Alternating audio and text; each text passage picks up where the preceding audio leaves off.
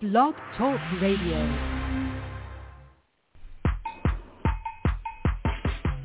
And now, shining the light of biblical truth, this is Truth Be Told Radio with your host, Melissa Canchola.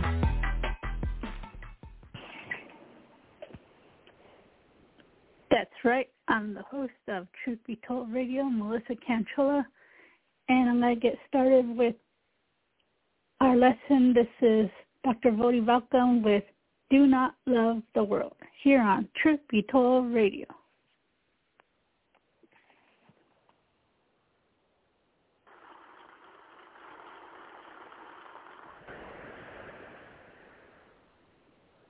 Well, good morning. It is a delight to be back at Ligonier. It has been far too long.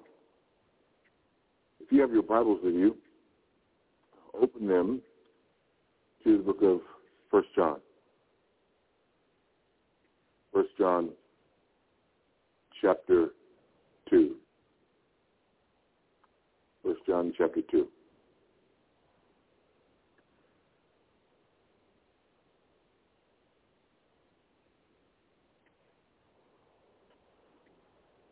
we find here what is in many ways a, a very controversial text, but I think is a text critical for our day, and I'll explain why. First, let's look at it, beginning of verse 15. Do not love the world or the things in the world. If anyone loves the world, the love of the Father is not in him. For all that is in the world, the desires of the flesh and the desires of the eyes and the pride of life, is not from the Father, but is from the world. The world is passing away along with its desires, but whoever does the will of God abides forever. In one way, this passage seems like it ought to collapse under the weight of other texts. It, it, it appears to be completely out of place and almost contradictory in light of the fact that we as Christians are not just lovers, we're profligate lovers.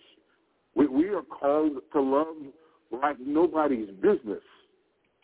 We love because God is love. We love because God first loved us. We love the Lord our God with all our heart, soul, mind, and strength, and we love our neighbor as ourselves. There are myriad commands to love one another. In fact, that's how the world knows that we're Christians, by our love and our love for one another. But not only our love for one another, we love our enemies.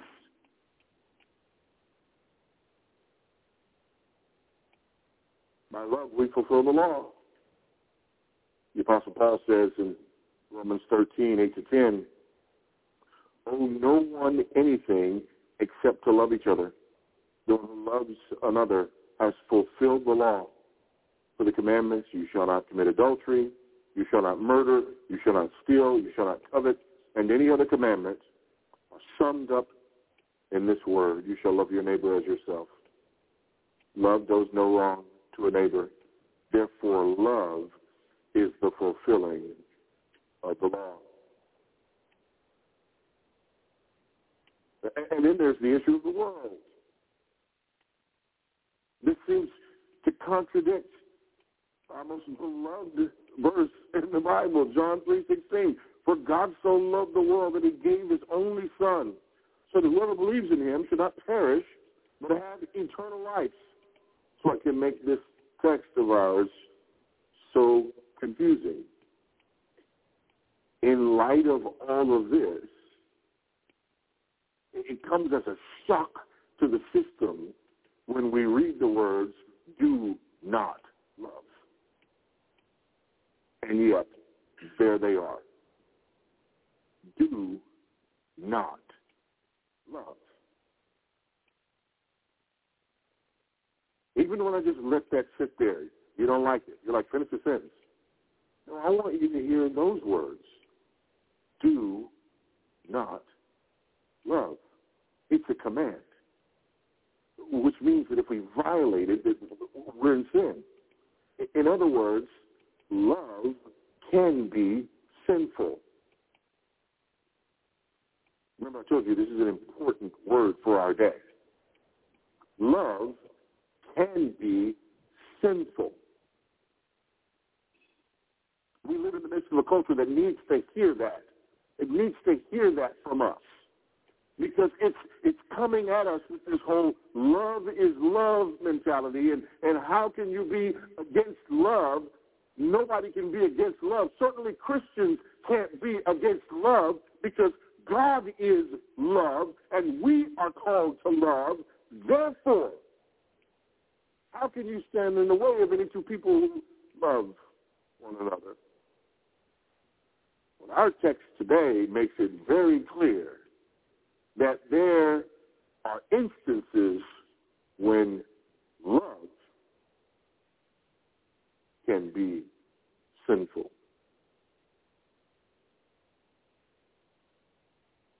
In other words, this is more than just a theoretical, theological discussion for us to have. This is a very practical, rubber meets the road issue. This issue of love being sinful. The question is, what makes love sinful? What could possibly make love sinful? Under what circumstances would love be considered sinful? Well, first of all, love becomes sinful when it is directed at the wrong object.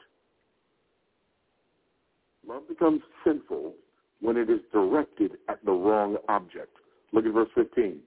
Do not love the world or the things in the world. If anyone loves the world, the love of the Father is not in him. Do not love the world. Now, it's very important to note that this word world, especially in Johannine literature, it is used in at least three different ways. First of all, the world can refer to uh, creation. You see this in John 1, John 3, John 4, John 6, John 7, John 8, over and over again. This word cosmos refers to all the world, to all the created universe. John is not saying here that we should not love this universe, this world, this earth that God created. That that's not what's being said here. Secondly, the term world refers to the people that inhabit this world that God created. And God is not saying, do not love people. Do not love mankind. Absolutely not. We, we, we, know that it doesn't mean that. Because the love that we're called to give, even to our enemies, the, the great commandment, love the Lord your God with all your heart and love your neighbor as yourself. So John can't be talking about that first world here, and he can't be talking about that second world here. That would be a contradiction. However, there's a third use of the term world.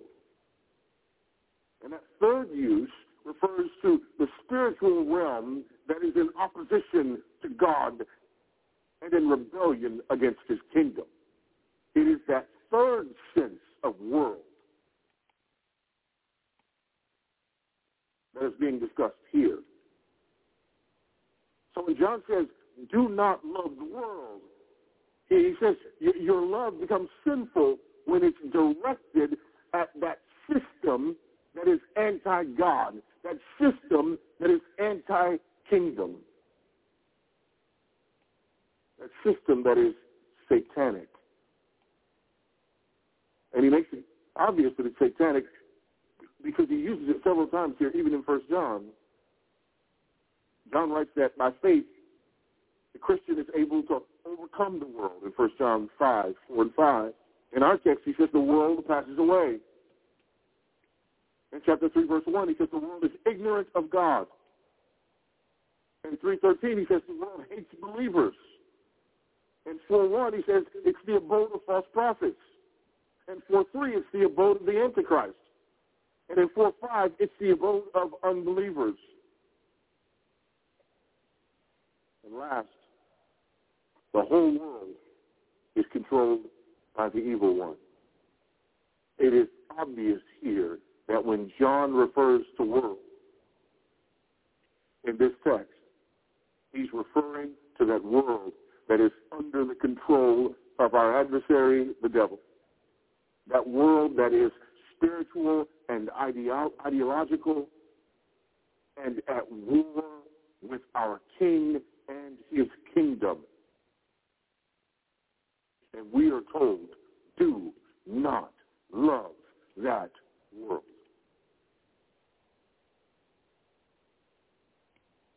Not at all. Listen to Calvin. He said before that the only rule for living religiously is to love God. But as when we are occupied with the vain love of the world, we turn away all our thoughts and affections another way. This vanity must first be torn away from us in order that the love of God may reign within us. Until our minds are cleansed, the former doctrine may be iterated a hundred times, but with no effect. It will be like pouring water on a ball you can gather no, not a drop, because there is no empty place to retain the water. Like pouring water on a wall. When, when your affections, when your love is pointed toward the world, there is no room for the love of God. Because when your love and your affections are pointed toward the world, they are pointed toward that which opposes God.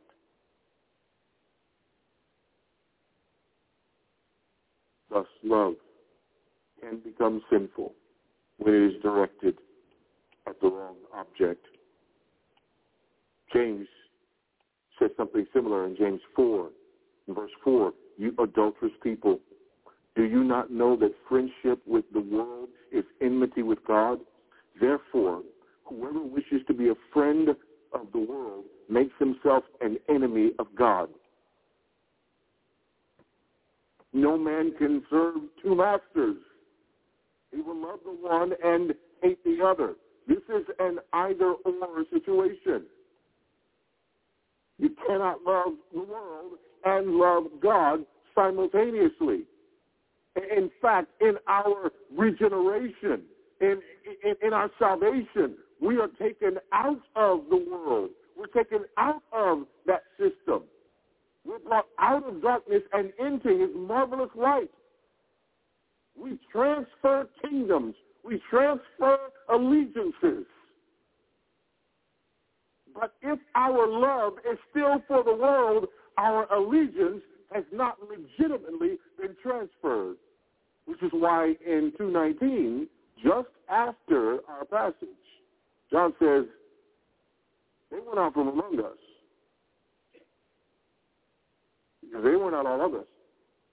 If they had been of us, they would have remained. But they left. So that it might be known, so that it might be obvious, so we might see that, that they were never ours. They were never his. Because their love, their affections were pointed at the system that is opposed to God. 1 John 5, 4, for everyone who has been born of God overcomes the world.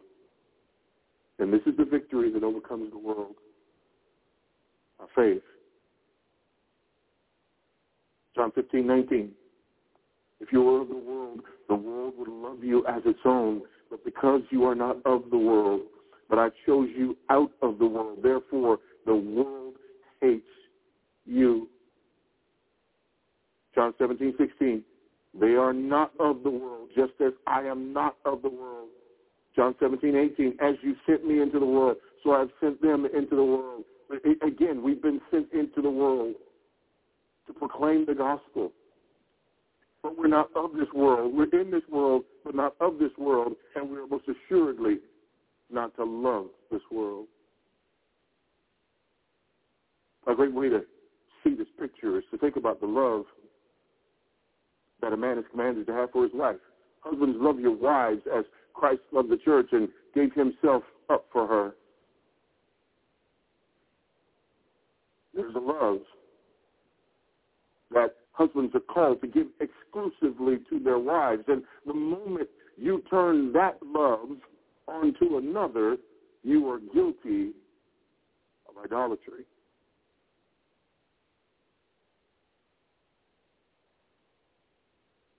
It's the same point here.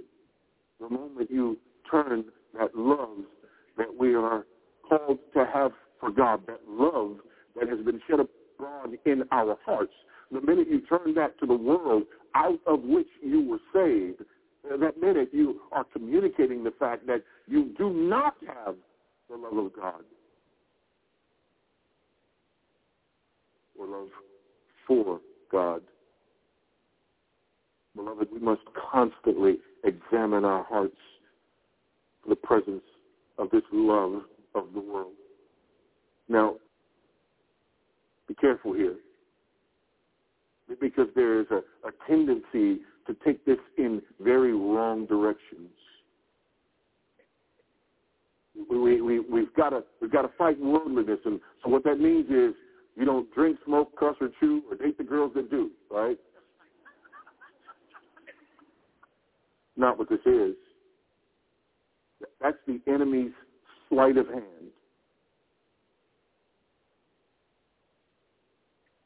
Because I can love alcohol and not drink it. Amen. I can love drugs and not take them. I, I, I can love I, I, I can love these things. My passions and my affections can be pointed in these directions, and yet my legalism and my moralism says I'm better, not just than I was, but I'm better than you. Amen. The urge because I don't participate. I still love it with every fiber of my being.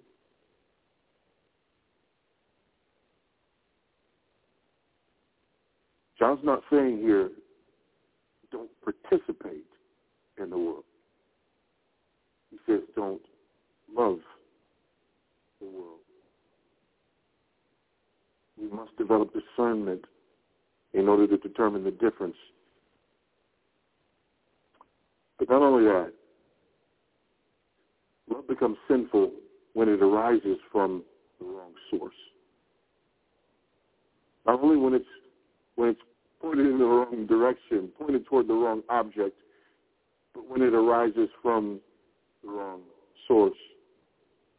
Verse 16. For all that is in the world, the desires of the flesh, the desires of the eyes, the pride of life, is not from the Father, but is from the world. So, so there's a problem first with the object, and now here there's a problem with the source. That, that this love for the world arises from the world. Just like our love for God and for the things of God arises from God. It is God who gives us the capacity to love God.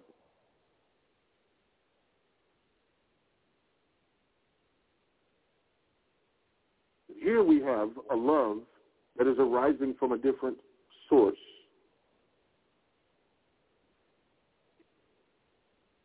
The first two categories that are mentioned here, cravings and lust, are sinful desires. Boasting, however, is sinful behavior, from internal to external. The first two are internal and hidden sins. The last one is revealed.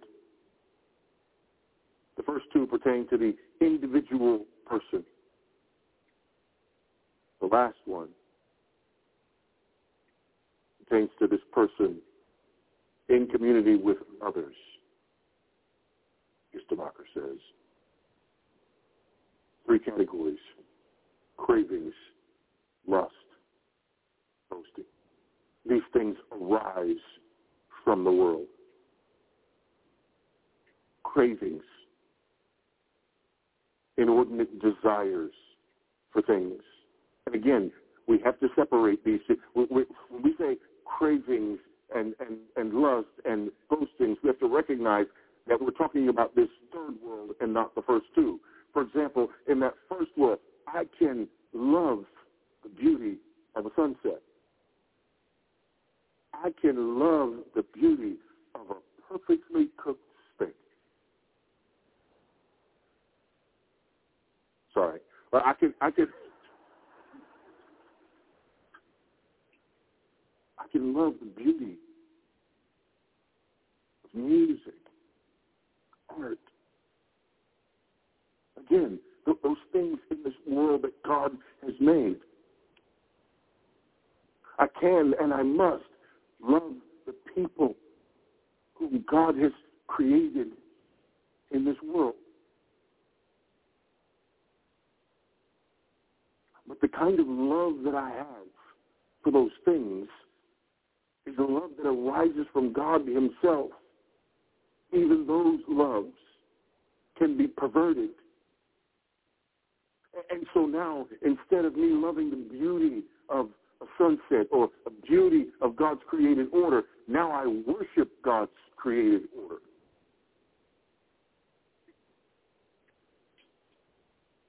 I worship the creature rather than the creator.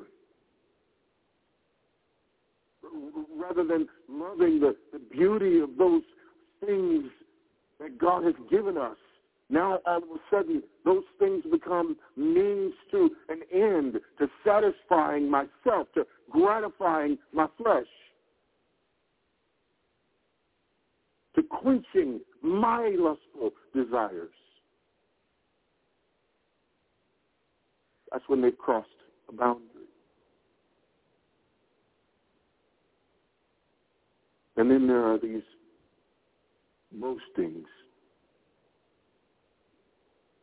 That's when it gets outward. My cravings, my lust, and then my pride.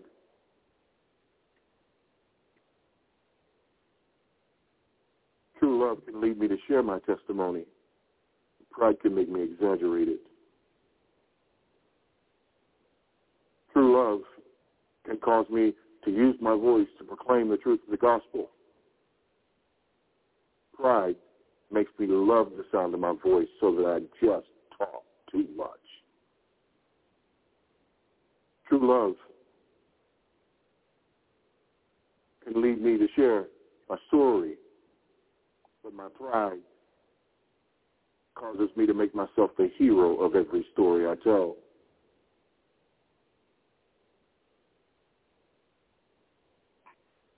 Can make me one of those people who constantly gives you their resume. That's what it looks like looks like when it becomes outward. True love can show gratitude for the things with which God has blessed me, but but my pride can make me constantly give you the price tag of those things so that you can be impressed. Uh, are you smelling what I'm stepping in?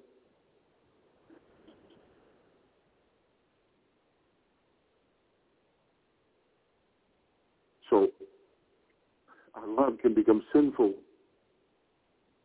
based on its direction and based on its source. But finally, and ultimately, and most importantly, our love becomes sinful when it produces the wrong fruit.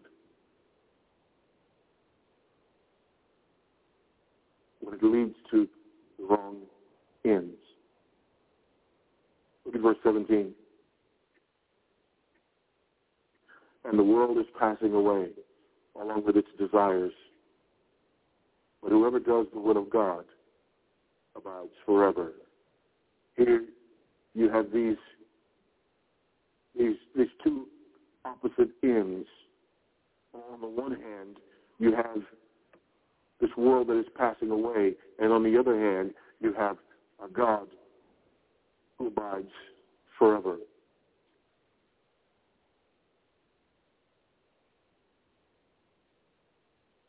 Love becomes sinful when it leads to wrong ends and produces wrong fruit.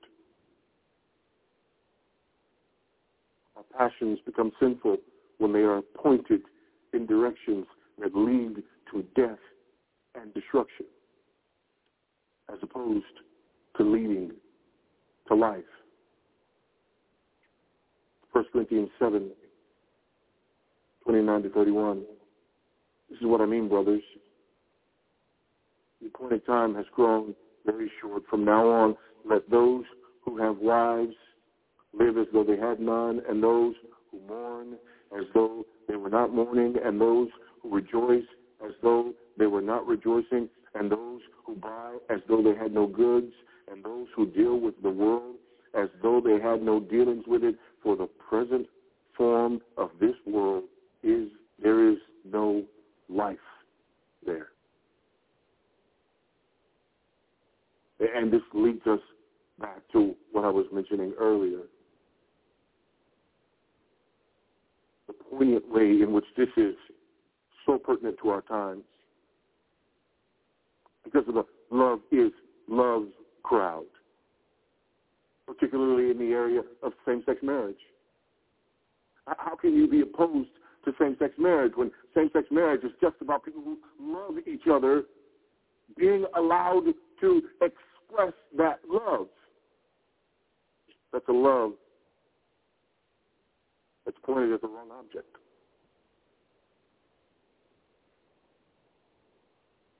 That is not a love that comes from God or that brings glory and honor to God. It is pointed at the wrong object. It is a love that arises from the wrong source. Look with me, if you will, at Romans chapter 1. Beginning of verse 18, familiar passage, but I want us to look at it.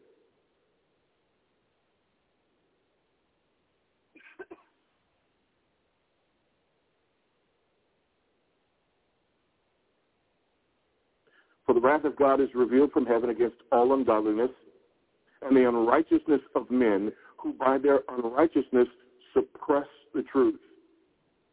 For what can be known about God is plain to them because God has shown it to them. For his invisible attributes, namely his eternal power and divine nature, have been clearly perceived ever since the creation of the world in the things that have been made. So they are without excuse. For although they knew God, they did not honor him as God or give thanks to him, but they became futile in their thinking, and their foolish hearts were darkened. Claiming to be wise, they became fools, and exchanged the glory of the immortal God for images resembling mortal man and birds and animals and creeping things. Therefore God gave them up to the lusts of their hearts to impurity. Here we are. These lusts, these desires, to the dishonoring of their bodies among themselves because they exchanged the truth about God for a lie and worship and serve the creature rather than the creator who is blessed forever. Amen. For this reason, God gave them up to dishonorable passions. Dishonorable passions. The desires themselves are dishonorable. Enough already with this gay Christian stuff.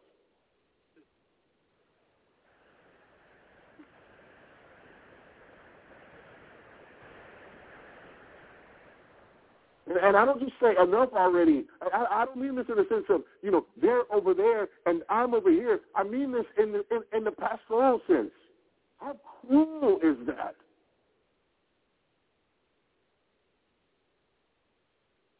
If a man comes to me talking about a desire for a woman who is not his wife, I'm not going to tell him to just go ahead and embrace the desire because the desire in and of itself is okay. It's not.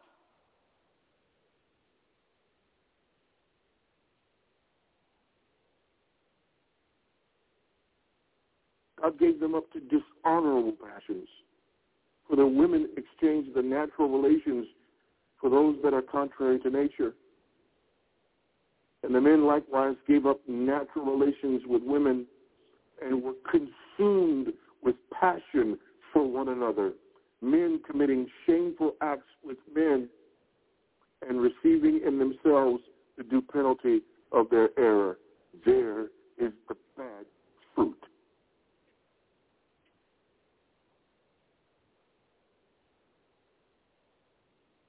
Headed in the wrong direction.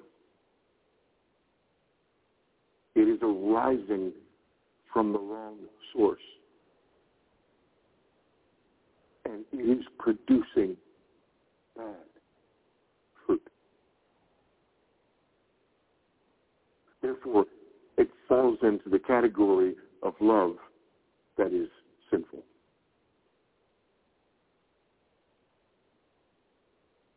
It falls into the category of love that does not glorify God. It falls into the category of love for that third version of the word world.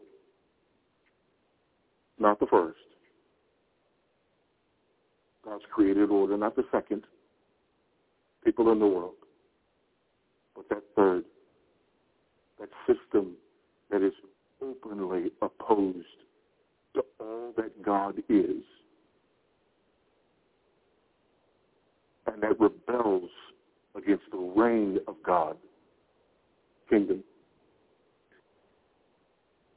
And that is precisely where we are, brothers and sisters.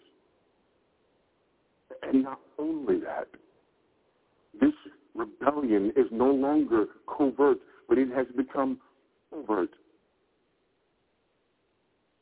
It is out there and it is in our faces, and unfortunately, it is being urged along by people within the church.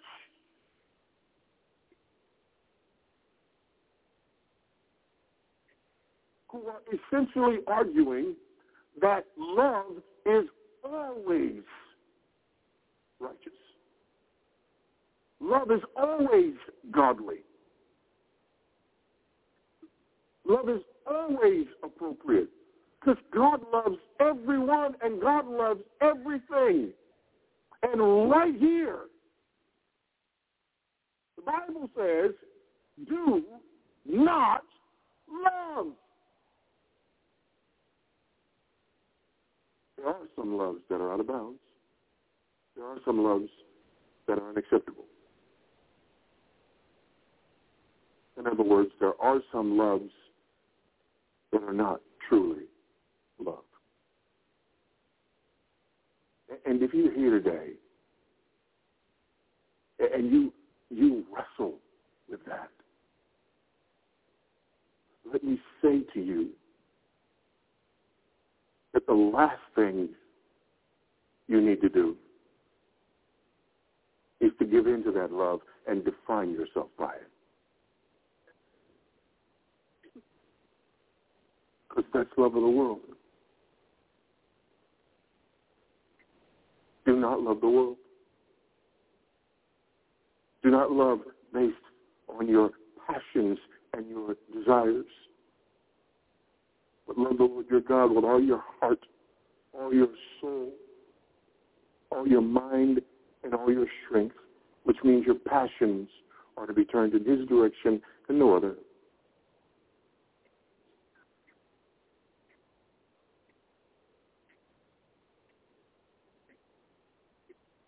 We must reject the lie that says there is no love that is out of bounds. Because ultimately, that lie that says there is no love that's out of bounds is a lie that says there is no truth in God.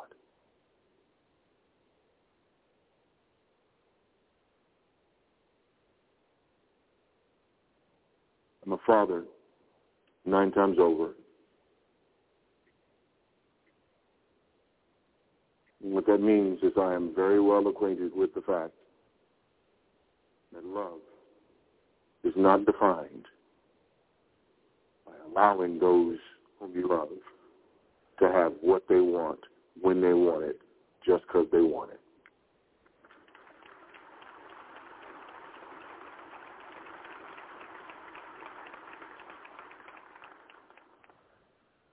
Some of the most loving moments between me and my children have been moments when I have said authoritatively and unequivocally, no. Amen?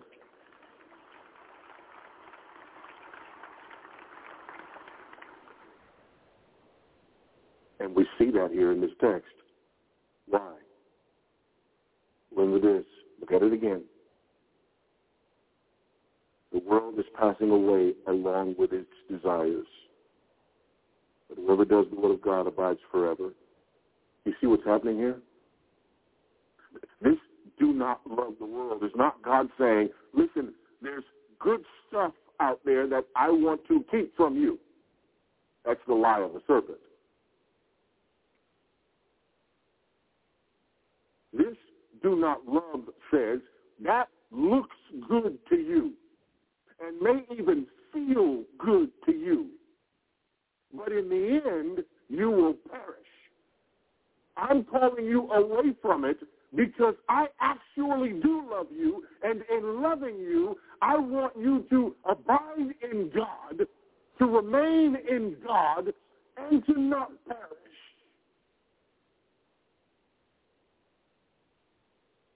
Because our desire is that Christ indeed may have the fullness of the reward for which he died.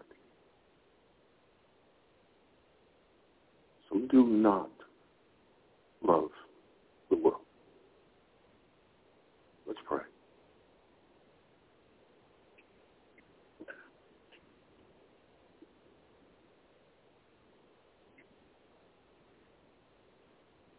Our gracious God and our Heavenly Father,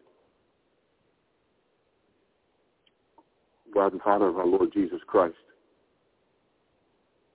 God who created this world and everything in it.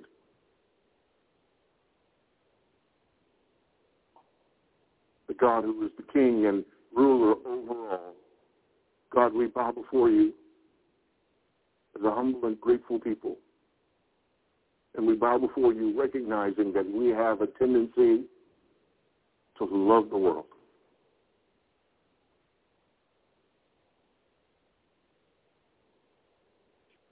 Ironically, we have to fight to love that first world and fight to love that second world and fight not to love that third one because we are fallen, frail human beings. Grant by your grace that we might have not only the wisdom to see the difference and the faith to trust you to transform us, but that we might also have the will to deny our flesh and to not love the world. Father, I pray that this would not cause us to flee out of the world, but that we would be wise enough to be in the world and not of it.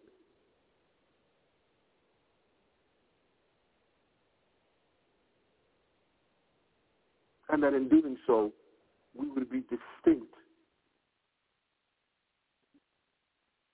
And continue to be those who are known by and marked by our love. Love for God, love for the brother, love for mankind, love for the lost, even love for our enemies.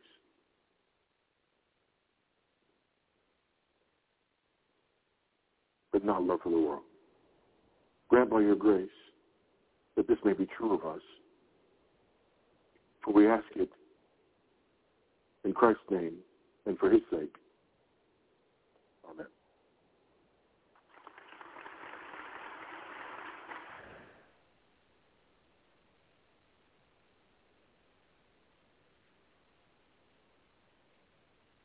Shoot. Hurry up.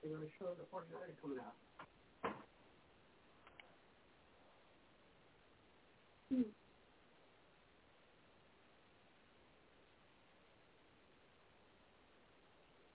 He said, Lord,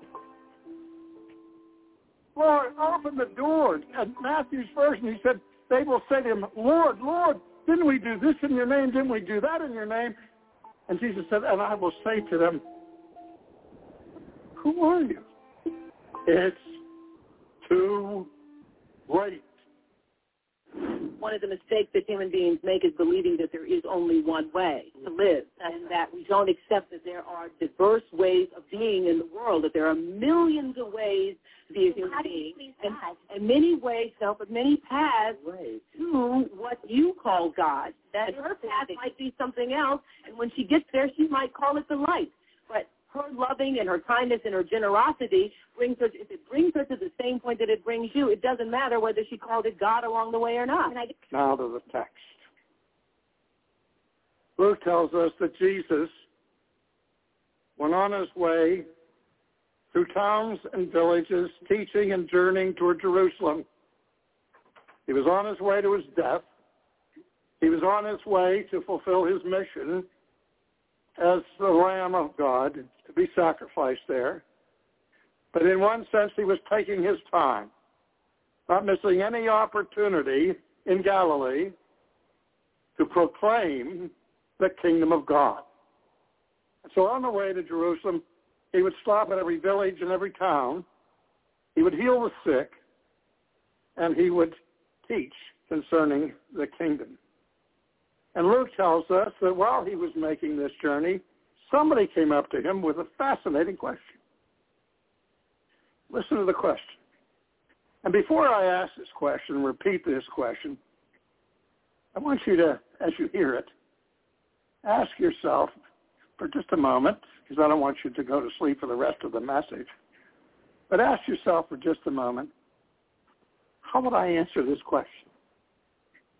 If somebody came up to me and asked me this question, what would I say? Well, what's the question? The person comes and says, Lord, will those who are saved be few? Have you ever wondered about that?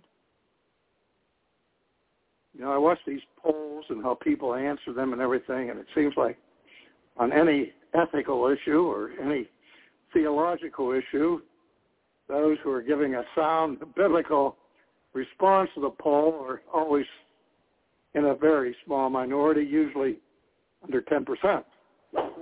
And right there in the capital of Jackson, I found a church with an openly gay pastor whose mission it is to welcome anyone and everyone into their community of faith. Member Perrin Allen grew up in a conservative Christian household, but as a gay man, struggled to feel accepted. You have to do things the way the Bible says literally, but I feel like the Bible and Jesus Christ believe in love no matter what. And I feel like I found that at Middle. And you wonder when you hear these things, how can so many people be so desperately wrong? Arnold Schwarzenegger is giving his own meaning to heaven and death. During an in-depth conversation with Danny DeVito for Interview Magazine, Schwarzenegger was asked, what's in the future for us? The actor replied that the question reminded him of the time Howard Stern asked him what happens to us when we die. He recalled that he said at the time, nothing, you're six feet under. Anyone that tells you something else is a bleeping liar. What's wrong with you people? What in the world and what out of the world will happen to these people? Will a majority of people who have ever lived on this planet go to heaven? Or will it be just a remnant? Will the majority of people who are alive today go to heaven? Or will they go to hell? If you go to funeral services of your friends or acquaintances who die, the answer you can give to that question is obviously an overwhelming number of people who are now in this earth or recently departing from it will certainly go to heaven. Hell must be reserved for people like Hitler, Stalin, Idi Amin, and those guilty of the worst kinds of atrocities against humanity. But when you go to funerals, you know, I've never been to a funeral where the minister said, our poor departed brother is roasting right now in hell. Have you ever heard that? No, and our supreme doctrine of justification in America is not justification by faith, or even justification by works, but justification by death. All you have to do to go to heaven is to die because obviously the overwhelming number of people, so broad and wide is the mercy and great grace of God, that almost everybody gets to heaven. Isn't that right, Jesus? Or is it a minority? A small minority? A few? How does our Lord answer that question? He answers it a couple of ways that I want us to consider. Lord, will those who are saved be few? And he said, strive to enter through the broad door because there is so much room in that broad door. And that road is so wide that it'll never get too crowded. Am I inching towards catastrophe?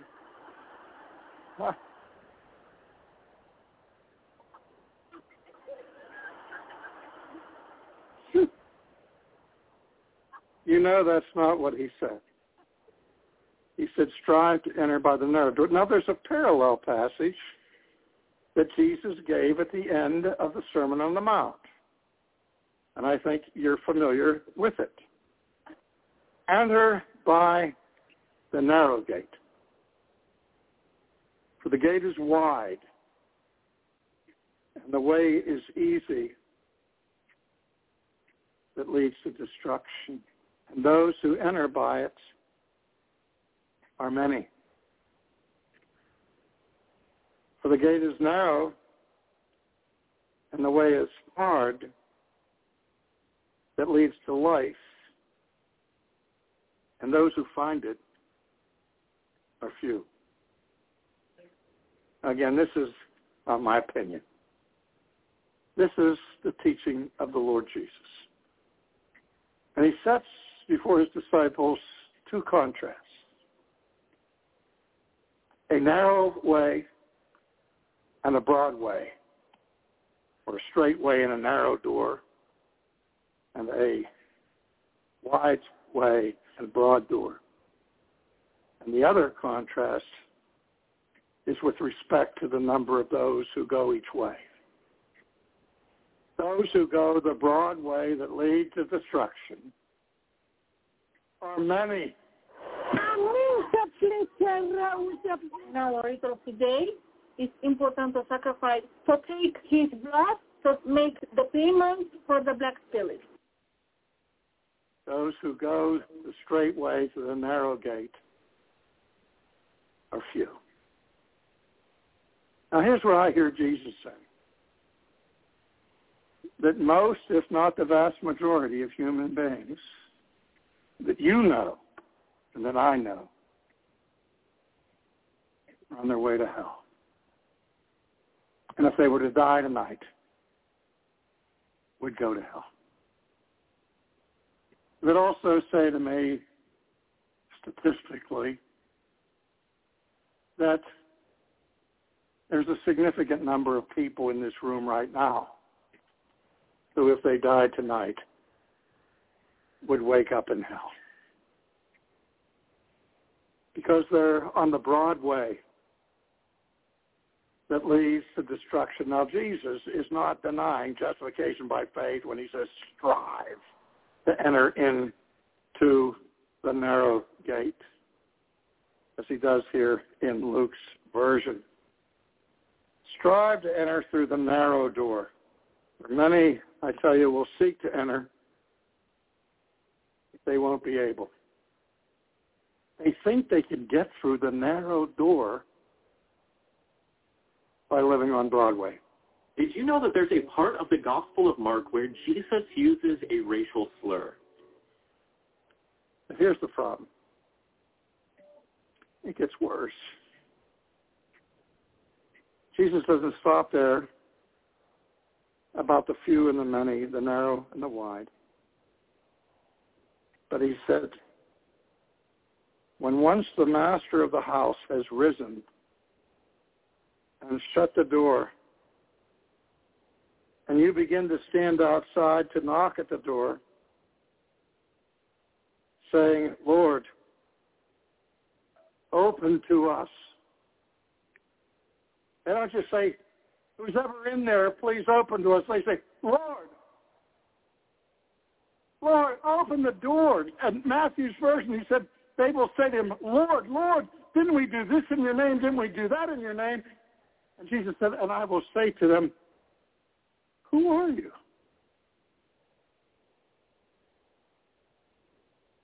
Please leave, you workers of iniquity. Now he knows cognitively, cognitively every one of those people that's knocking at the door. But he doesn't know them saving. And so he says, you are not known by me in a redemptive way. So I can't hear your knocking at my door. It's too late.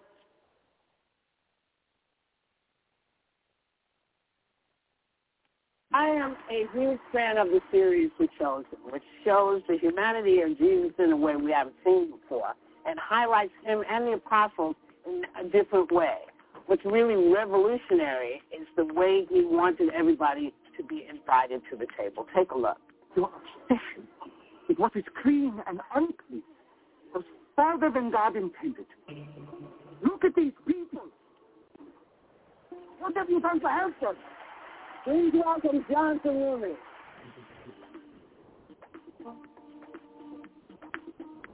Wow. I should bless myself. I feel like doing this. I got some water. He's got I some got water. some water if you want. I got some water. I'm just saying, at least you're not a blonde, blue-eyed Jesus, finally. Yeah, yeah, I think we've gone a little more authentic to uh, who Jesus might have actually been. Jewish. Yeah, there Yeah, yeah. This doesn't seem to make sense. Joy Behar and Whoopi Goldberg are speaking well of Jesus, our Savior, and yet at the same time they're zealous for abortion, the killing of babies in the womb, the normalization of homosexuality, and almost every other anti-Christian liberal cause. So what's going on? We can get some light on the subject by listening to Jonathan Roumie give his testimony about how he came to Christ. Let's see if he says it was because he had a knowledge of his sins, realized that he was justly heading for hell, and understood the blood of the cross, that Jesus was bruised for his, that is, Jonathan's sins. Was it the day he repented and put his trust in Jesus and was saved from God's wrath? Not quite. Well, I, you know, I worked here in New York City after college uh, in production. I was a location scout, and that was how I made a, a decent living. Fast forward to the housing market collapsing in 2008. I was broke. I was out of money. I was out of food. I was out of even government assistance for food. And the only thing I hadn't done at that point was the thing that was left to do, which was to get on my knees and surrender my entire life and my career and everything that I had up to that point over to God because there wasn't anything I realized I could do on my own. Were you a believer before that? Yeah, yeah, I was raised with the faith from a child, but it really wasn't until after that moment, um, it was about almost six years ago now, where I just said, Jesus, I surrender myself to you, take care of everything, and that day I received this incomprehensible financial miracle that changed my life, and then three months later I booked The Chosen. I'm laughing. He ran out of money, and it came in the mail when he prayed. He didn't say he understood his own sinfulness before a holy God, that Christ died on the cross for his sins, rose again on the third day. He didn't say he repented and put his trust in Jesus and received forgiveness of sins. All that happened was that money came in the mail, and it changed his life.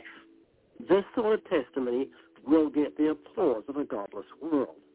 Listen now as I share the biblical gospel with a likable Catholic and with an atheist who's homosexual. You won't believe how that one ended. It was wonderful. And make sure you watch this video right until the end to find out the personal religions of Joy Behar, of Whoopi Goldberg, that one's surprising, another host of the view, as well as the religion of Jonathan Roumie. And you'll also hear about the special aspect of Jesus that Joy Behar says she loves. Uh, you think there's an afterlife? No. I do, why do you come to that conclusion? I guess because I'm an atheist. So where are you going? You know, I'd like to thank heaven. I think I got some work before I can get there, though. You know, like any person. But what sort of work do you have to do to get to heaven? After 12 years in a Catholic teaching school, maybe I should know that, but I don't think there's a set amount. I have no reason to believe in God. I can prove God's in about 30 seconds, scientifically. Would you like to hear? Not really. Oh, you're very honest. I appreciate that. Creation proves there's a creator. You can't have a creation without a creator. For nature to make itself is scientifically impossible. So everywhere you look, flowers and birds and trees, the sun, the moon, the stars, all these things show you there's a creator, and you know he demands morality because he's written his law upon your heart. You've got a conscience. So I've got a question for you. You're walking along a beach, and you see a sign that says, warning, warning, landmines ahead, turn around. Would you take no notice, or would you turn around? I, I turn right around. Why would you turn around? Because I don't want to get blown up. Yeah, because you believe the sign. The Bible is God's warning notice to humanity to turn around because we're heading for a big landmine. This is what the Bible says. God has appointed a day in which he'll judge the world in righteousness. You've got two appointments. One is with death. It's appointed a man once to die. And one is with God's judgment. God's appointed a day in which he'll judge the world in righteousness. And you'll keep both appointments. So how are you going to do on Judgment Day? Do you think you're a good person? Yeah. How many lies have you told in your life? A lot. What do you call someone who tells lies? A liar. So do you still think you're a good person?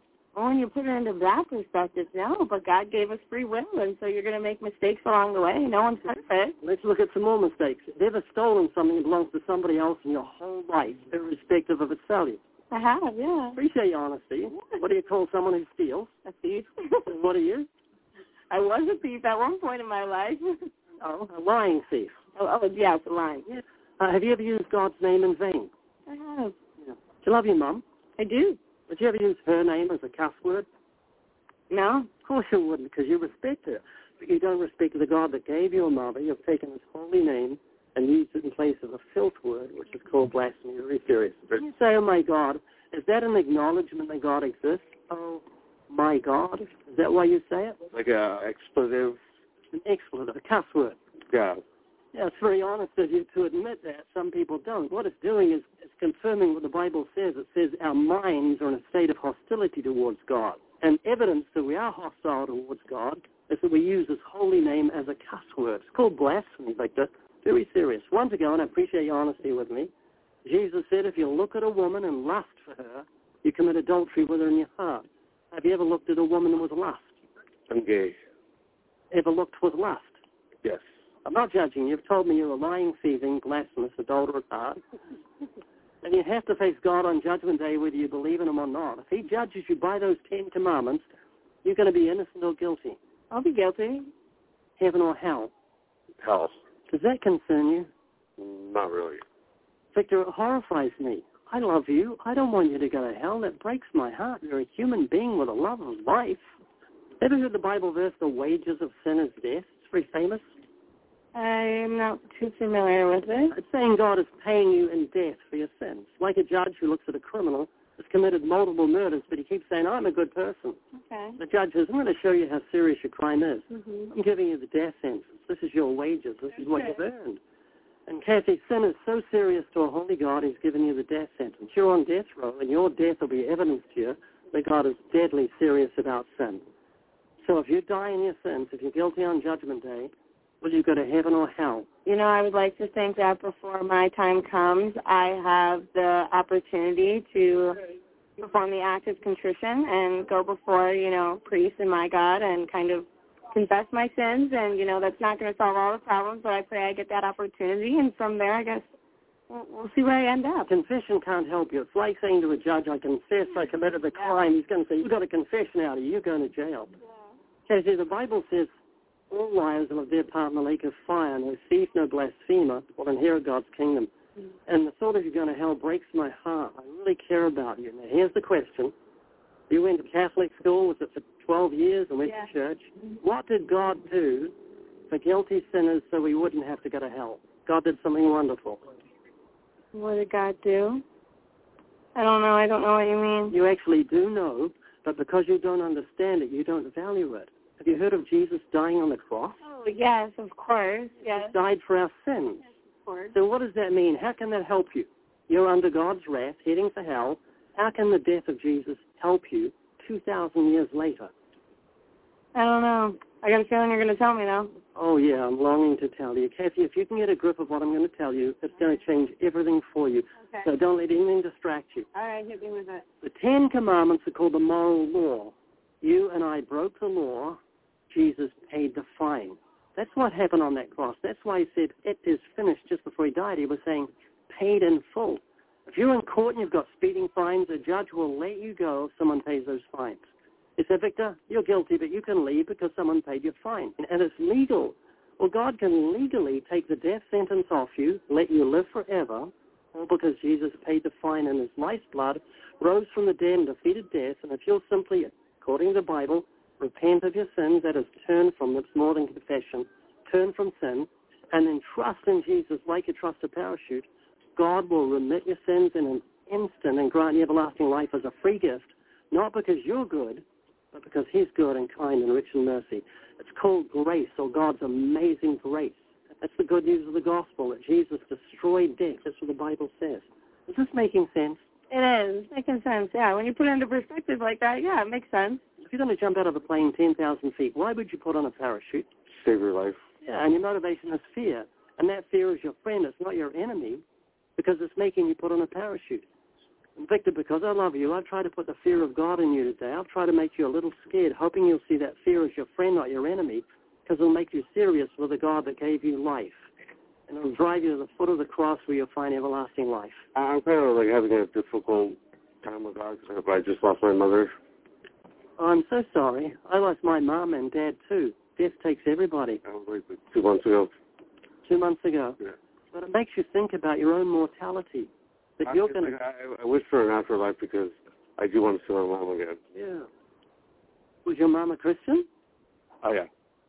Well, you better repent and trust in Jesus if you want to see your mom again. Let me give you a quick summary. You're going to die because you sinned against God. After death, the judgment. God doesn't want you to go to hell. He's provided a Savior. If you'll simply turn from all sin, lying, stealing, blasphemy, adultery, fornication, pornography, homosexuality, everything you know is wrong, turn from that and trust in Jesus. God will give you a personal miracle where he'll create a clean heart in you so you love that which is right. That'll be your own personal miracle. So is this making sense? I know. I mean, I, I think me being gay shouldn't have anything to do with it. Know, it's, it's irrelevant. God will change your heart. I'm no better than you. You're no better than me. We're sinners in God's eyes. We all deserve hell, but God's rich in mercy, and He'll grant us everlasting life as a free gift if we'll simply let go of our sin. So believe the warning sign on the beach. Turn from your sin. Trust in Jesus. And God will make you a brand new person on the inside. Does that make sense? Yeah. You going to think about what we talked about? I actually will. Would you be embarrassed if I pray with you? I go for it. Let's bow in prayer. Father, I pray for Victor. Thank you for his open heart today, and I pray you'll confirm to him the truth of what was talked about today, and that you'll think of his past sins, his secret sins, of your wrath against sin, but your love expressed in the cross. And this day may he be born again, given a new heart and new desires. In Jesus' name we pray. Amen. Amen. You going to think about what we talked about? I definitely will, yeah. Kathy, when are you going to repent and trust in Jesus instead of trusting yourself? I'd like to say today.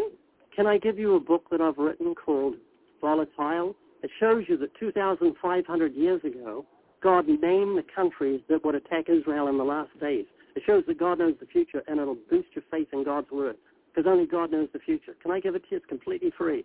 Sure. Oh, thank you. And I want to give you a little booklet called Save Yourself from Pain, Principles of Christian Growth, and a Gospel of John. Do you know what a Gospel of John is? No. It's the fourth book of the New Testament, and you're going to love it. And you're going to get two $5 in and out cards as a thank you for doing this interview. All right. Sounds good. Nice to meet you. Nice to meet you. Thank you. Have Thank a you. one. Joy Behar, as we've seen, is Catholic, and so is Whoopi Goldberg. The other two hosts of The View are also Catholic, it would seem, and so is Jonathan Mooney. I'm like, nope, nope, save it for the priest. And you for her son with that. then I got to answer for it later, so. True. We'll have to at home. I, I think what was fascinating to me is growing up, I always saw the blonde hair, blue eyes, Mm. Yeah. right? And now I go to a black Catholic church and Jesus is, is brown.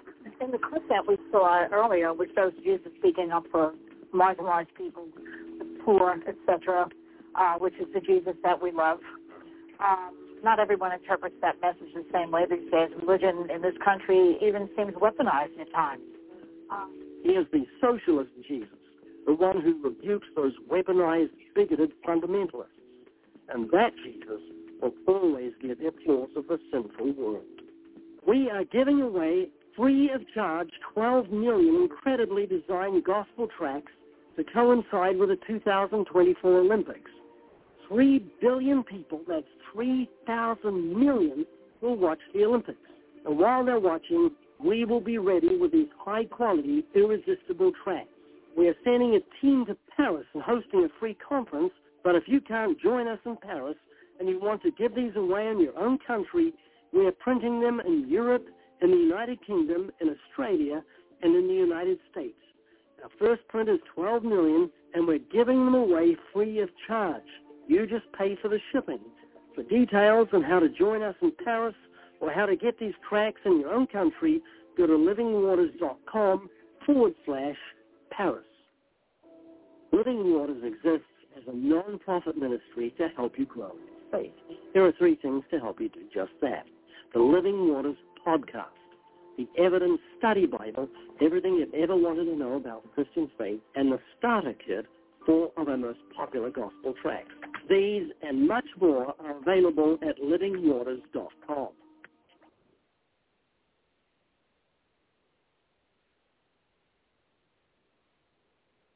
How did Noah fit the animals on the ark? This is Ken Ham, inviting you to visit our full-size Noah's Ark in northern Kentucky. Have you ever heard someone claim Noah could never have fit all the animals onto the ark? But actually, this would have been no problem for Noah. The ark was much bigger than most people think. When families visit the life-size ark at Ark Encounter, they're surprised by how huge it is. Also, Noah didn't have to take that many animals on board. He only needed to take two of every kind, not species and he didn't need fish or marine creatures. Noah probably only needed about 1,400 animal kinds. That's less than 7,000 animals in total. There was plenty of room on board the ark for all the animal kinds that God sent to Noah. Want to know more about Noah's Ark and the flood? Bring the family to the Ark Encounter, where kids are free. Plan your visit at AnswersRadio.com.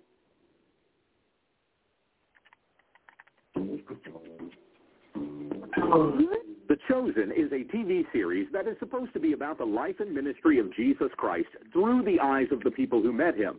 It is said that the stories come straight from the Gospels. But no, the stories embellish on and change the Gospel accounts. To give a few examples, when Jesus speaks the Beatitudes for the first time, it's not in the Sermon on the Mount to the crowds in Galilee as in Matthew 5 through 7. He literally tells Matthew to write them down. He later tells Matthew, I'm here to start a revolution. Jesus never said that. He said he came to give his life as a ransom for many. When Jesus meets the Samaritan woman at the well, she says, you're a prophet and you're to preach at me. He says no, but yes. That's exactly why he was there. He preached to her whole town. He said in Mark 138 that he came to preach. There are few scenes in The Chosen that are anything like the Bible. When The Chosen released their trailer for season three, there was a scene where Jesus says, I am the of Moses. That's not in the Bible, but many pointed out it is in the Book of Mormon. By the way, Mormons produced this show. Writer and director Dallas Jenkins got online to say, Of course, I'm not quoting from the Book of Mormon. I've never read the Book of Mormon. But the point still stands that when you go beyond what is written, the results are not of God. Paul rebuked the Corinthians in this way. If one comes and preaches another Jesus whom we did not preach, you bear this beautifully. Do not settle for counterfeits when we understand the text.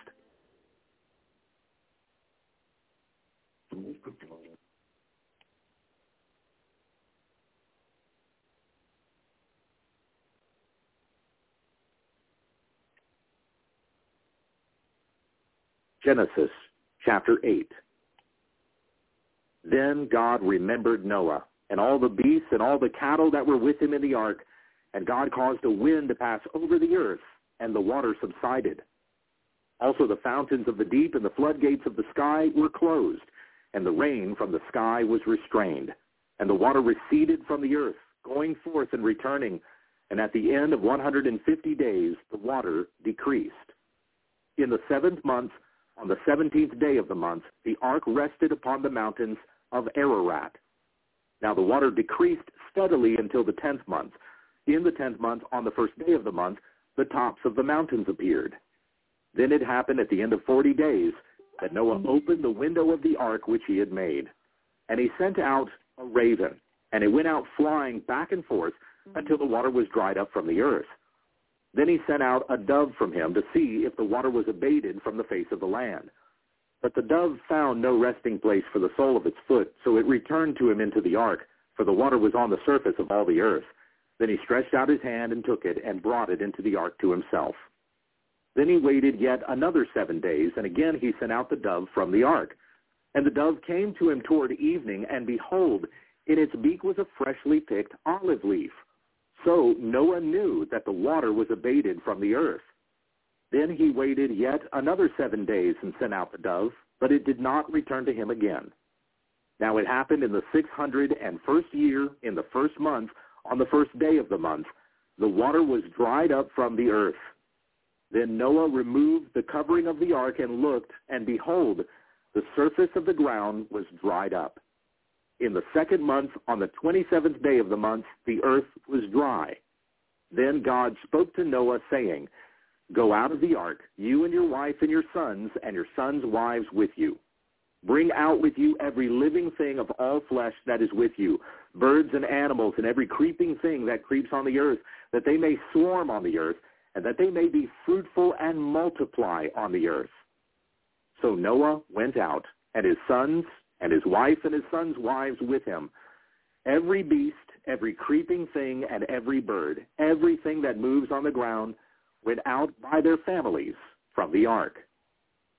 Then Noah built an altar to Yahweh, and took of every clean animal and of every clean bird, and offered burnt offerings on the altar. And Yahweh smelled the soothing aroma, and Yahweh said to himself, I will never again curse the ground because of man, for the intent of man's heart is evil from his youth, and I will never again strike down every living thing as I have done. While all the days of the earth remain, seed time and harvest, and cold and heat, and summer and winter, and day and night shall not cease. Genesis chapter 9 And God blessed Noah and his sons, and said to them, Be fruitful and multiply, and fill the earth. And the fear of you and the terror of you will be on every beast of the earth and on every bird of the sky, with everything that creeps on the ground and all the fish of the sea. Into your hand they are given. Every moving thing that is alive shall be food for you. As with the green plant, I give all to you. However, flesh with its life, that is, its blood, you shall not eat. Surely I will require your lifeblood. From every living thing I will require it, and from every man, from each man's brother, I will require the life of man. Whoever sheds man's blood, by man his blood shall be shed, for in the image of God he made man. As for you, be fruitful and multiply. Swarm on the earth and multiply in it. Then God spoke to Noah and to his sons with him, saying, As for me, behold, I establish my covenant with you and with your seed after you, and with every living creature that is with you, the birds, the cattle, and every beast of the earth with you, of all that comes out of the ark, even every beast of the earth. Indeed, I establish my covenant with you, and all flesh shall never again be cut off by the water of the flood, and there shall never again be a flood to destroy the earth. Then God said, This is the sign of the covenant which I am giving to be between me and you and every living creature that is with you for all successive generations. I put my bow in the cloud, and it shall be for a sign of a covenant between me and the earth. And it will be when I bring a cloud over the earth that the bow will be seen in the cloud, and I will remember my covenant which is between me and you and every living creature of all flesh, and never again shall the water become a flood to destroy all flesh. So the bow shall be in the cloud, and I will look upon it, to remember the everlasting covenant between God and every living creature of all flesh that is on the earth. And God said to Noah, This is the sign of the covenant which I have established between me and all flesh that is on the earth. Now the sons of Noah who went out of the ark were Shem, Ham, and Japheth. And Ham was the father of Canaan. These three were the sons of Noah, and from these the whole earth was scattered abroad. Then Noah began to be a man of the land, and planted a vineyard. And he drank of the wine, and became drunk, and uncovered himself inside his tent. Then Ham, the father of Canaan, saw the nakedness of his father, and told his two brothers outside. But Shem and Japheth took a garment, and laid it upon both their shoulders, and walked backward, and covered the nakedness of their father. And their faces were turned backward, so that they did not see their father's nakedness. Then Noah awoke from his wine, and he knew what his youngest son had done to him. So he said, Cursed be Canaan, a servant of servants he shall be to his brothers. And he said, Blessed be Yahweh, the God of Shem, and let Canaan be his servant. May God enlarge Japheth, and let him dwell in the tents of Shem, and let Canaan be his servant. And Noah lived 350 years after the flood. So all the days of Noah were 950 years, and he died. Genesis chapter 10. Now these are the generations of Shem, Ham, and Japheth, the sons of Noah, and sons were born to them after the flood. The sons of Japheth were Gomer and Magog and Madai and Javan, and Tubal and Meshech and Tiras. The sons of Gomer were Ashkenaz and Riphath and Togarmah. The sons of Javan were Elisha and Tarshish, Kittim and Dodanim. From these the coastlands of the nations were separated into their lands, every one according to his tongue, according to their families into their nations. The sons of Ham were Cush and Mizraim, and Put and Canaan. The sons of Cush were Seba and Havilah, and Sabta and Raamah, and Sabteca. And the sons of Raamah were Sheba and Dedan. Now Cush was the father of Nimrod. He began to be a mighty one on the earth. He was a mighty hunter before Yahweh. Therefore it is said, like Nimrod, a mighty hunter before Yahweh. The beginning of his kingdom was Babel, and Erech and Akkad and Calneh in the land of Shinar. From that land he went out to Assyria and built Nineveh and Rehoboth Ir and Calah and Resen between Nineveh and Calah, that is the great city. Mizraim was the father of Ludim and Anamim, and Lehabim and Naphtuhim, and Pathrasim and Casluhim, from whom came the Philistines, and Caphtorim. Canaan was the father of Sidon, his firstborn, and Heth, and the Jebusite and the Amorite and the Girgashite, and the Hivite and the Archite and the Sinite, and the Arvadite and the Zemarite and the Hamathite. And afterwards the families of the Canaanite were scattered. The border of the Canaanite extended from Sidon as you go toward Gerar, as far as Gaza, as you go toward Sodom and Gomorrah, and Admah and Zeboim, as far as Lasha. These are the sons of Ham, according to their families, according to their tongues, by their lands, by their nations. Also to Shem, the father of all the children of Eber, and the older brother of Japheth, children were born. The sons of Shem were Elam and Asher and Arphaxad and Lud and Aram. The sons of Aram were Uz and Hul and Gether and Mash. Arphaxad was the father of Shelah, and Shelah was the father of Eber. Now two sons were born to Eber. The name of the one was Peleg, for in his days the earth was divided, and his brother's name was Joktan. And Joktan was the father of Almodad and Sheleph and Hazarmaveth and Jerah, and Hadoram and Uzal and Diklah, and Obal and Abimael and Sheba, and Ophir and Havilah and Jobab. All these were the sons of Joktan. Now their settlement extended from Mesha as you go towards Sephar, the hill country of the east. These are the sons of Shem, according to their families, according to their tongues, by their lands, according to their nations.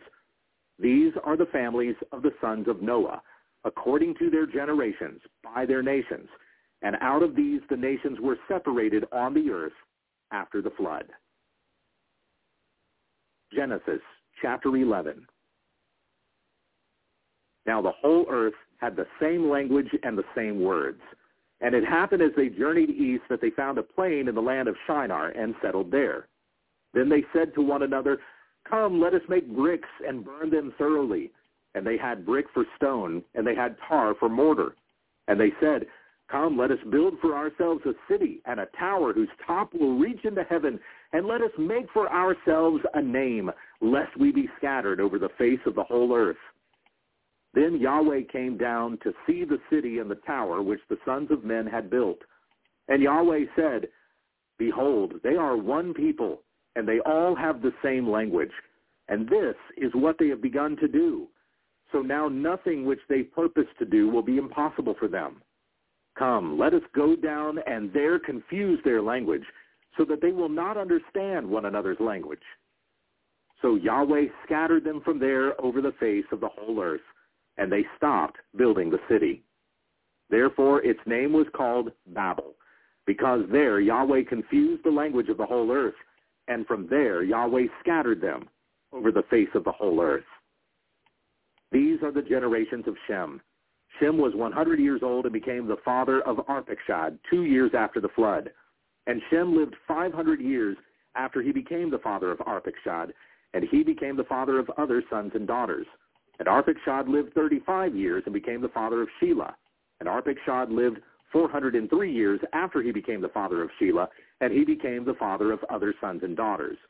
And Shelah lived 30 years and became the father of Eber. And Shelah lived 403 years after he became the father of Eber, and he became the father of other sons and daughters. And Eber lived 34 years and became the father of Peleg. And Eber lived 430 years after he became the father of Peleg, and he became the father of other sons and daughters. And Peleg lived 30 years and became the father of Reu.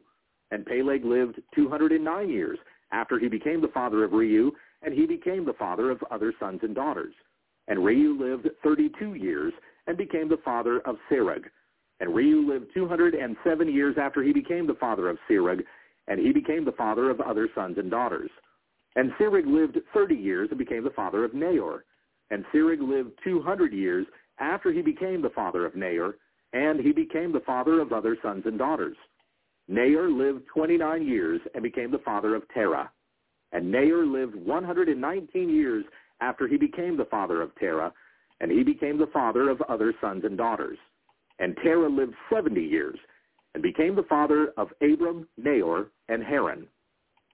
Now these are the generations of Terah. Terah became the father of Abram, Nahor, and Haran, and Haran became the father of Lot. And Haran died in the presence of Terah his father in the land of his birth, in Ur of the Chaldeans. Abram and Nahor took wives for themselves. The name of Abram's wife was Sarai, the name of Nahor's wife was Milcah, the daughter of Haran, the father of Milcah, and the father of Iscah. And Sarai was barren. She had no child. And Terah took Abram his son, and Lot the son of Haran his grandson, and Sarai his daughter-in-law, his son Abram's wife. And they went out together from Ur of the Chaldeans in order to go to the land of Canaan. And they came as far as Haran and settled there. And the days of Terah were 205 years, and Terah died in Haran.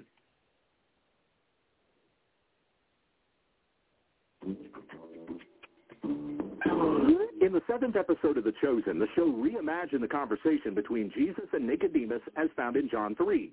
This is where it is written, For God so loved the world that he gave his only Son, that whoever believes in him should not perish, but have eternal life. This is such a well-known gospel verse that show creator Dallas Jenkins wanted to be accurate. There's a great weight and responsibility when it comes to shooting the scene, almost more than any other scene we shoot. And so we really wanted to get it right. But if you compare the scene with John 3, 1 through 18, you'll see the two conversations are quite different. Even the setting has changed. Lines have been added and moved around so that when Jesus gets to the words of John 3.16, they have an altogether different context. At one point, Nicodemus asks, is the kingdom of God really coming? And Jesus says, what does your heart tell you? What is this, Disney? At the end of the scene, Nicodemus bows before Jesus to confess he is the Christ. But Jesus says, what are you doing? You don't have to do that. Everyone has to do that. The Bible says every knee will bow and every tongue will confess that Jesus Christ is Lord. When the Chosen was confronted about this, they said, did it happen? We don't know, but it's very on brand. What? When did Jesus ever tell anyone they don't have to bow? This response is a great slogan for their show. Did it happen? We don't know. Let's see them put that on a t-shirt. One of the shirts they sell has this line from their Jesus, get used to different. Ironic, since this is a different Christ than the Christ of the Bible. Accept no substitutes when we understand the text.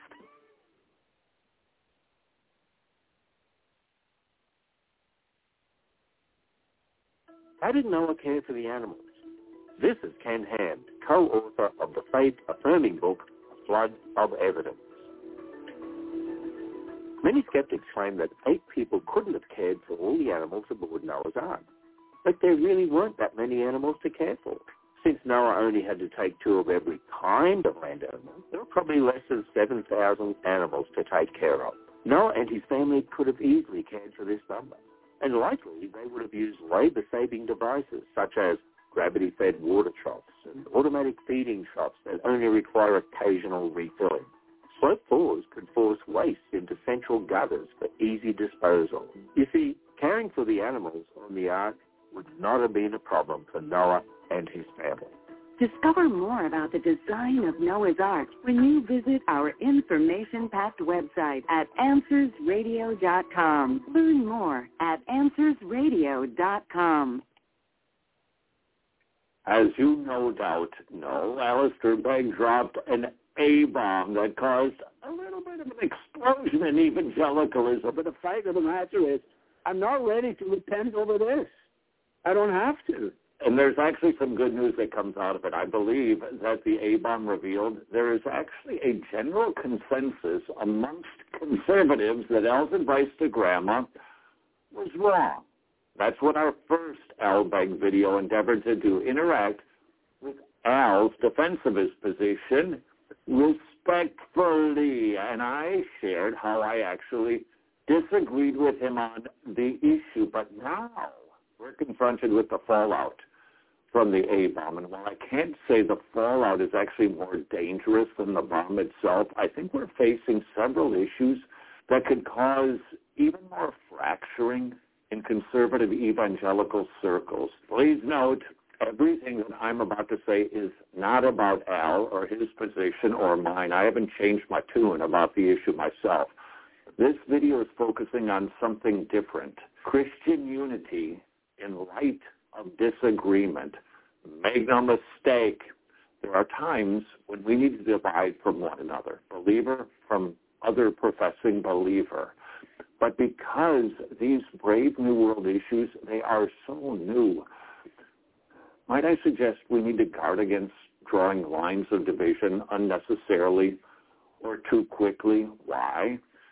Jesus made it really clear in his high priestly prayer that he desires his body to be unified, just as he and the Father are one. And again, that doesn't mean we never divide, but division should be the last thing that we want. Our heartbeat should be Christian unity and charity and fellowship. Now, I understand you might be saying, oh, great, here we go, more compromise, having air quotes conversations about issues, it's code for listen to me and agree, or else I get that. We've seen progressives use words like dialogue and conversations and hearing stories as a cudgel to say, you're going to listen to me until you submit to my will. So while I recognize the inherent potential, slippery slope of my encouragement, it is my hope that we can perhaps just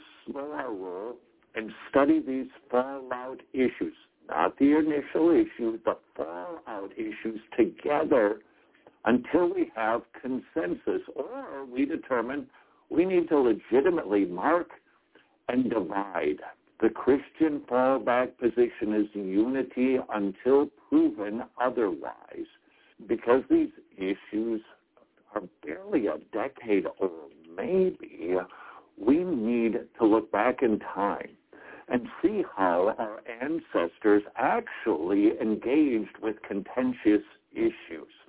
Let's go back in time just for a moment. Table Talk magazine talked about the timeline of the Westminster Assembly. Here's what they said. The Assembly met 1,330 times over 10 years. It took them 10 years to sort out Anglican issues. The divines gathered Monday through Friday from 6 a.m. with a lecture and a prayer followed by a sermon, and then they held committee meetings. The plenary sessions began at 9 a.m., and it was a debate until lunchtime. After lunch, there were more committee meetings until about 5 p.m., sometimes later. At least 2,400 people were present on 11,300 separate occurrences during the assembly. Whoa, I get it.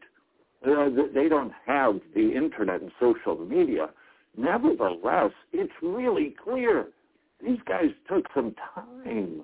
They considered these issues to be weighty, and they strive for truth and the unity. Let me take you back even further. It took the church five years, maybe more, to unanimously agree that Arius was a Christological heretic. The final decision was rendered at the Council of Nicaea in 325, which ran from May 20th through August 25th of that year. In other words, they took their time.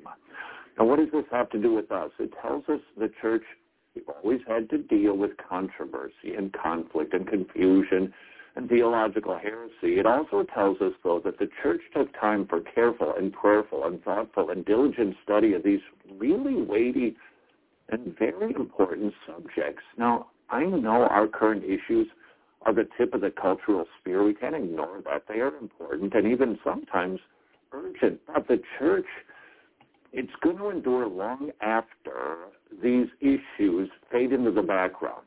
The church is going to endure long after every single civilization collapses, and we might do well to learn from our ancestors that thoughtful deliberation isn't necessarily our enemy. History happens in time. Things change from day to day. So let's not allow clamoring voices on the internet to force us to draw lines, take sides, until we've had some time to be thoughtful. And as we unwind these balls of twine, let's be patient with one another. We simply have to resist the temptation to be like a contentious cable news show and render declarative verdicts and castigate those with whom we disagree it's almost certain you know someone who disagrees with you on one aspect of all of these issues which I'm going to set forth. And at this moment, none of these issues rises to the level of heresy. Nobody should be labeled a heretic just yet.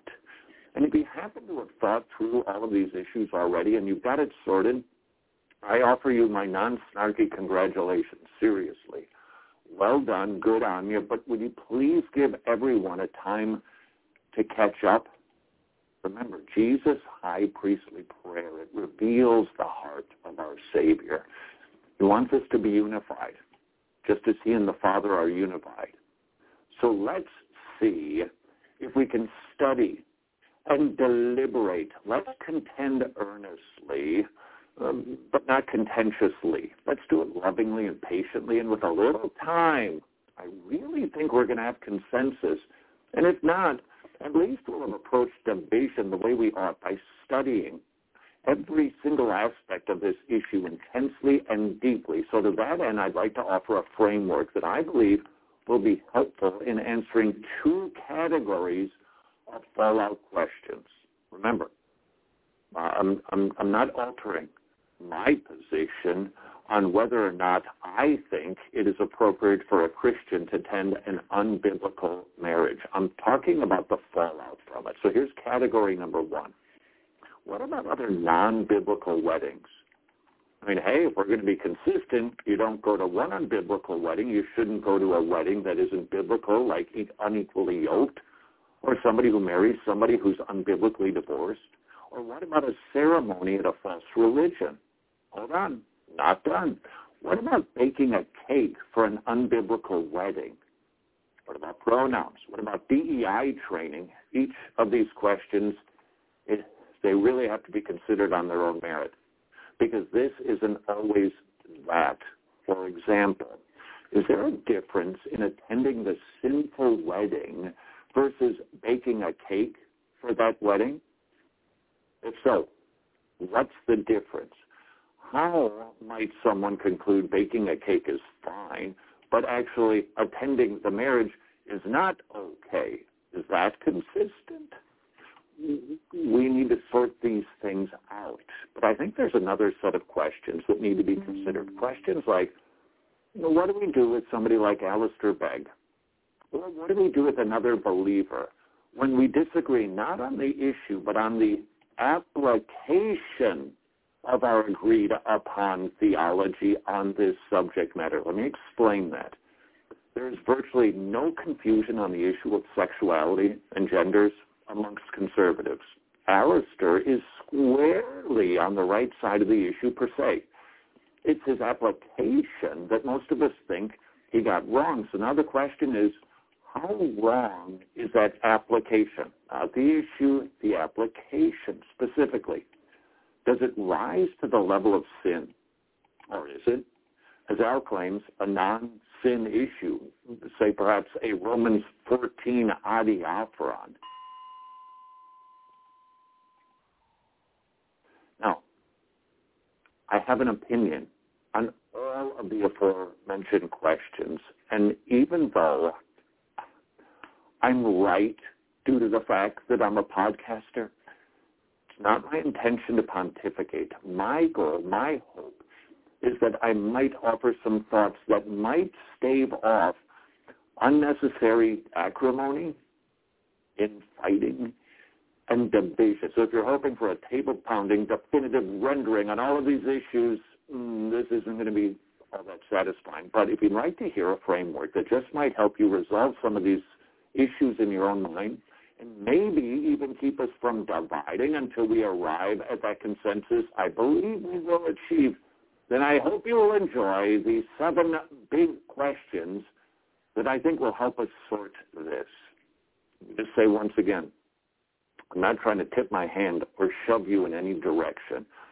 I'm trying to provoke all of us to study these issues as biblically as possible, and I think these questions will help. Big question, finally, real. Number one, when is something sin and when is something adiaphora? No, wasn't speaking in tongues. Adiaphora, it's a theological term that means disputable dispensations. These are gray areas. The German theologians called them Mitteldingen, Mittel things.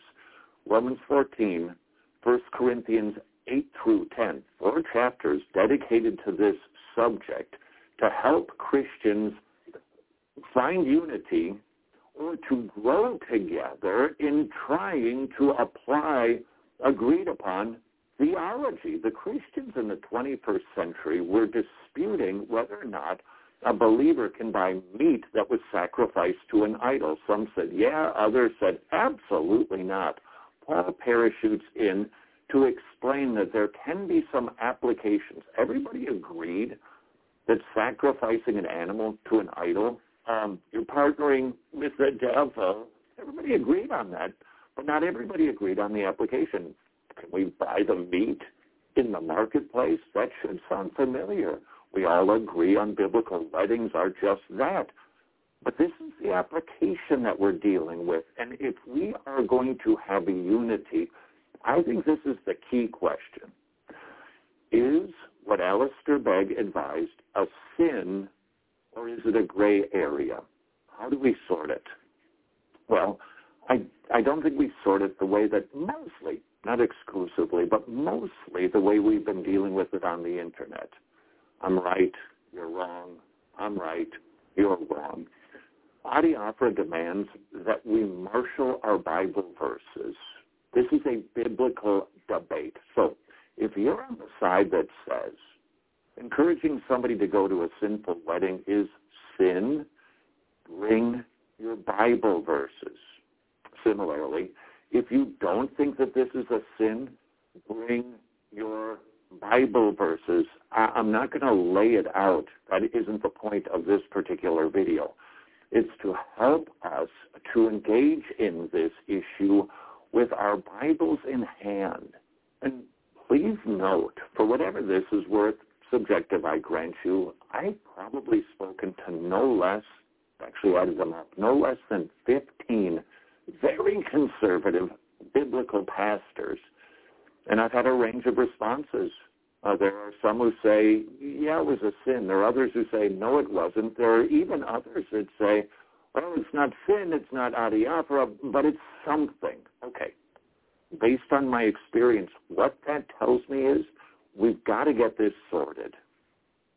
Let's bring our Bible verses to get the conclusion to the question, is this a sin or is it adiaphora? But there's six more questions that I think will be helpful. Big question number two, uh, what are the essentials versus non-essentials? In other words, we need to do theological triage. There are essentials. These are the issues. If you biff it, you're going to hell. Okay, those are the biggies. Non-essentials, well, issues we can disagree on. They could be the secondary or tertiary level where you and I can disagree on something like baptism. We've seen that, haven't we? John MacArthur, R.C. Sproul, believers, paedo baptism. They still did stuff together. They loved one another, even though they disagreed because it was a non-essential. We need to ask ourselves, to what level does this advice rise? Got to slot it somewhere. That'll be helpful. Big question number three. Got to talk about marriage. It is, after all, what brings us together mm-hmm. today. If we don't really understand marriage and God's intentions and, dare I say, feelings mm-hmm. about it, I, I, I think we might lose our way. A biblical marriage is supposed to be procreation, partnership, pleasure, and a picture of the gospel.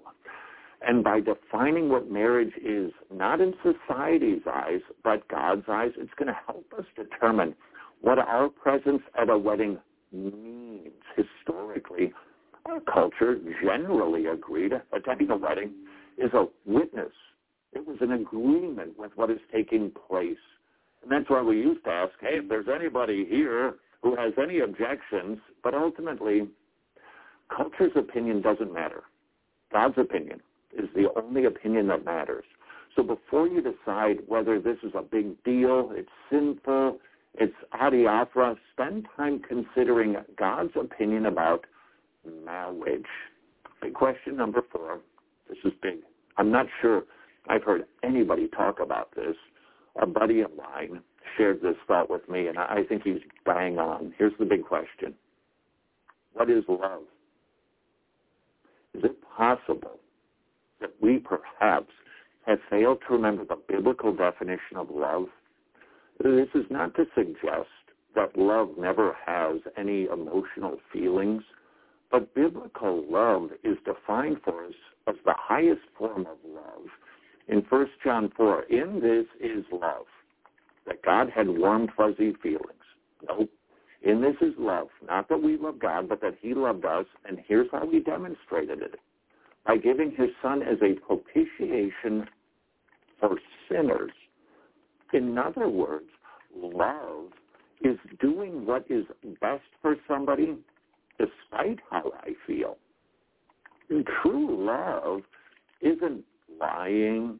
True love is actually truthful. And that will help us to determine if using someone's preferred pronouns is actually loving. Is it compassionate? To affirm somebody's confusion or even their sin, we have to ask ourselves the question, have we bought into the Beatles lie, all you need is love? And by the way, right after they sang that, they broke up. All of the gloppy, sentimental feeling songs about love have perhaps informed us to think, boy, if I do anything that makes anybody feel bad, that's not loving. Church discipline is loving and it's bound to make the sinner feel bad. And that doesn't mean we're not being compassionate. It means we're being loving. We need to remember what biblical love is. Big question number five. What have we believers been called to? Are we supposed to be some right, or are we a go along to get along people? Consider Luke, about chapter 10, through 20. Jesus was constantly on this. A, a Christian, a real Christian, denies himself, takes up his execution device, and follows after him. He puts his hand to the plow. He refuses to look back. He lets the dead bury their own dead. In other words, we believers have been called to die to self. We believers have been called to a life that likely will end in persecution, for which, by the way, Jesus told us in the Beatitudes, we will be blessed. I think this is an important question because, look, these issues are painful. They have implications. You could lose your job. You could lose a family member. This is big stuff.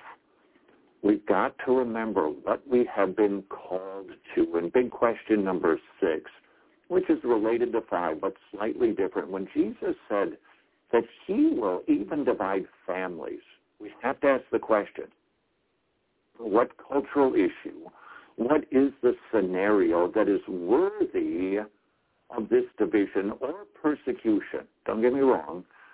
The exclusivity of Jesus, his stumbling block message that says you can't earn salvation, that is plenty divisive. But I'm talking about cultural issues, unbiblical marriages, pronoun usage, DEI training, baking cakes. We've got to answer the question. And, and, and I'm not trying to slant this. I'm, I'm trying to make the question clear. If we're not willing to be persecuted for this, you make that case, is there anything that qualifies as persecution worthy? And what would that be? Again, not not trying to push you in a certain direction, but to be confronted with Jesus' warning, we will be divided. And we got to ask, at what point are we willing to let family divide from us? And by the way, if you don't go to an unbiblical wedding and they ghost you, you're not dividing. You're just not going to their wedding. They're making the decision to ghost you, but that's an aside. Big question number seven. Are we going to pretend that there aren't any conflicting, really hard emotional values in play. Now, please note, as I said in the other video, I don't think anything should override what is true and right. Compassion, love, sentimentality. I, I, I don't think that should override what God wants us to do. But what I'm asking is, shouldn't we be aware that it's painful when somebody's family is shattered? Or a man is confronted with losing his job or a Christian gets smeared online, should we or should we not allow those in really painful positions to sort out a wise, non-sinful strategy with their own pastors, which, by the way, is probably the place where we need to do most of this sorting. I know there's a lot going on on the internet, and that's fine. But the podcasters and the YouTube video makers, including myself, do not take first place in front of the pulpit and the local pastor. We do well to sort these issues out there. It's a lot different working through these issues eye to eye and face to face than simply online. But there you have it. My seven big questions that I think are a framework should be helpful. So brothers and sisters, what do you say? Let's study the issues.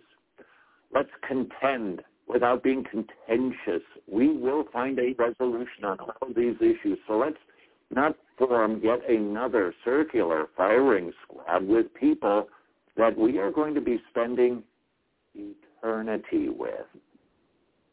Discuss.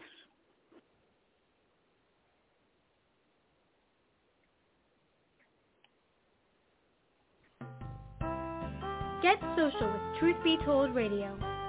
Check us out on our Facebook like page as Truth Be Told Radio.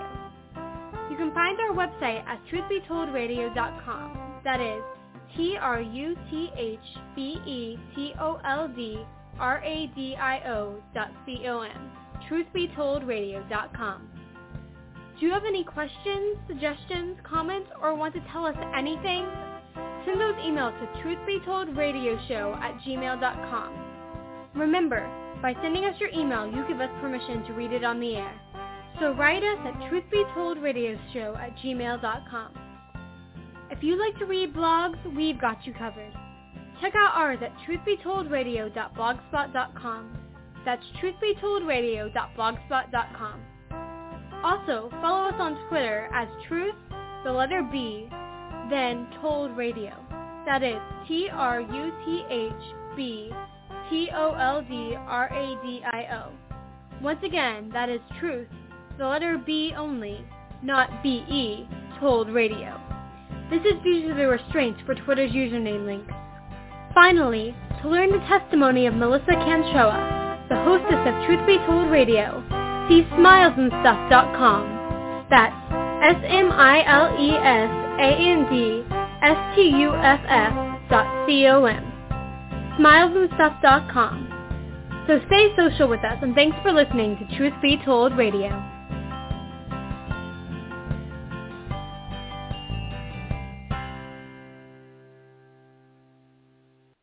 Once again, I'm the host of Truth Be Told Radio, Melissa Canchola. And like I said, you can contact me and um hope you'll do that. Um I'm also on a thing called Ko-Fi. It's K-O-F-I.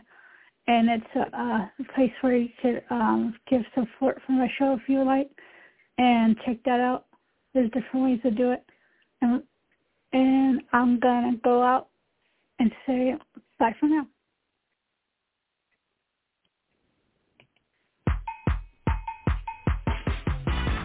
Thanks for listening and join us next time as we shine the light of biblical truth on Truth Be Told Radio.